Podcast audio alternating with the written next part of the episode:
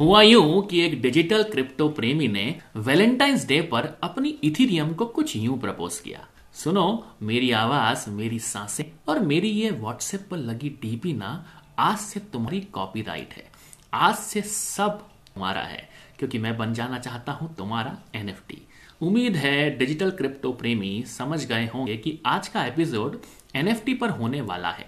चलिए, मेरे पॉडकास्ट प्रेमियों को आसान भाषा में समझा देता हूँ। कि एनएफटी है क्या? हेलो दोस्तों, मैं आ गया हूँ आपका deep story teller Amit tech stories के नए एपिसोड में। उम्मीद है आपको पिछला रिकमेंडेशन वाला एपिसोड अच्छा लगा होगा। हुआ यूँ कि हम नाइन्स के किड्स जो थे ना, यूँ कहते थे, यार शाहरुख का ऑटोग्राफ मिल जाए ना, सलमान का मैंने प्यार किया वाला जैकेट मिल जाए तो इतना अच्छा लगेगा।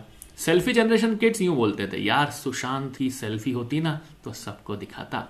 वैसे आज की क्रिप्टो जनरेशन हमेशा आर्टिस्ट की एनएफटी प्रॉपर्टी की डिमांड करने लगी है। इंजीनियर्स तो एनएफटी का नाम सुनकर ही डर जाते हैं। तब मिलता था जब सारे सब्जेक्ट्स अटक जाते थे और टेक्निकल इंग्लिश के साथ मरसी भी हो जाते थे। तो कहा जाता था you are not fit for technical पर उन्हीं एनएफटीज ने कुछ एक ऐसा एनएफटी बनाया 2000 अगस्त 2015 में, अगस्त में, जिसे हम पहली बार इथीरियम ब्लॉकचेन बेस्ड एनएफटी कहे जाने लगे। चलिए बात करते हैं इस एनएफटी टर्म की थोड़ी डिटेल में और आसान भाषा में। हर इंसान चाहता है कि मेरे पास जो चीज़ हो, जरा एंटीक हो और यूनिक भी हो। जैसे कोई प्राचीन चीज़ें का कलेक्शन रखना चाहता है, किसी ने डाक टिकट जमा किए। और मज़े की बात है, हम सब या तो कोई दोस्त या सहयोगी के साथ मिलकर उसे कुछ चीज़ दे देते थे और जुगाड़ कर लेते थे, डाक टिकट की या किसी एंटिक आइटम की। लेकिन आज की इस डिजिटल दुनिया में बॉस सब कुछ पैसे से मिलता है। और तो और, हम सबने उसे टेक्नोलॉजी का चोला चढ़ा दिया है और कहने लगे हैं डिजिटल करेंसी या क्रिप्टो करेंसी जिसको बनाने में ब्लॉकचेन बहुत बड़ा रोल अदा करती है। ब्लॉकचेन के ऊपर एक सीरीज़ होने वाली है, जिसमें डिटेल में बात होगी। वैसे आजकल यूनिक डिजिटल असेट बनाने की होड़ में हर क्रिएटर एक्टर आर्टिस्ट अपने आर्ट को डिजिटल रूप में ओनरशिप देने के लिए अपनी खुद की एनएफटी बना रहा है जिसे पूर्णतः ऑनर ओनर खरीदने वाले पे ही का ही अधिकार होने वाला है तो टेक्निकली बात करते हैं N F T stand for non fungible token which basically means that it is a one kind one of kind digital asset that belongs to you and you only.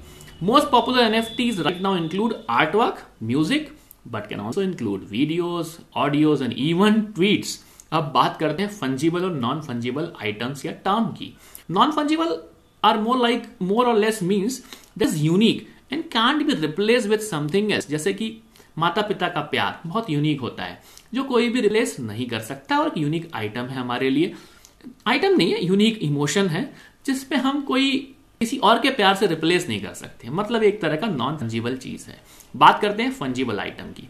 जैसे कि आपने किसी को 500 का नोट दिया और आप चाह रहे हैं उससे कि 500 के छुट्टे दे तो हो सकता है सौ सौ के नोट दे, या उसके पास 500 का नोट नहीं है तो वो दूसरा 500 का नोट निकाल के वापस से आपको दे डाले।